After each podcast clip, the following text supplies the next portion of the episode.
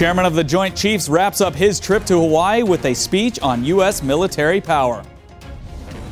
Tropical storm Arthur moves up the east coast of the U.S., threatening military bases as it gains strength. And the Coast Guard braves Arthur's winds and heavy seas to perform a complicated rescue. Welcome to DoD News Now. I'm Staff Sergeant Chad Usher. Chairman of the Joint Chiefs, General Martin Dempsey, is wrapping up his visit to Hawaii. Last night, he spoke at the Pacific Forum in Honolulu on the use of America's military power. Tech Sergeant Michael Jackson covered this speech and filed the report. That the military provides options. Chairman of the Joint Chiefs of Staff, General Martin Dempsey, spoke at the Pacific Forum here at the Pacific Club in downtown Honolulu. He gave remarks about the role of U.S. military power in the modern world. The military instrument of power is the insurance policy which underwrites our freedom and safeguards America's interests. It will continue to assure an international order which values security and prosperity. Our military is one instrument of America's power, but it is not the only one. The military instrument of power must be used in concert with other instruments of power in order to achieve our goals. The Pacific Forum is part of the Center for Strategic and International Studies, which is based in Washington, D.C. The forum gives government officials, business leaders, and scholars a chance to talk about some of the issues affecting the region. Tech Sergeant Michael Jackson, Honolulu, Hawaii. Following his speech, the chairman spoke with reporters on issues ranging from America's rebalance to the Pacific to the growing uncertainty in Iraq. He said U.S. military advisors in Baghdad are assessing Iraq's security forces before deciding on America's next move. Will they hold?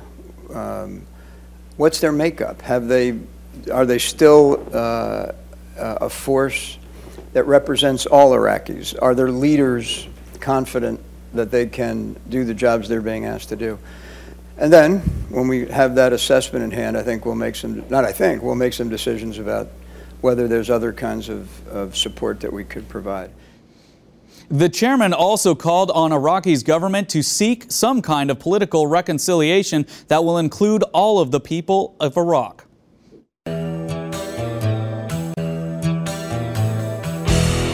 Today, just in time. Tropical storm Arthur is continuing to gain strength. It's currently off the coast of Florida with winds up to 60 miles per hour. The hurricane hunters are flying planes into the center of the storm, measuring the storm's intensity, while military bases in the storm's path are keeping a wary eye on its track. Arthur is expected to become the season's first hurricane as it moves northward, and a hurricane watch has already been posted along the northeast North Carolina coast.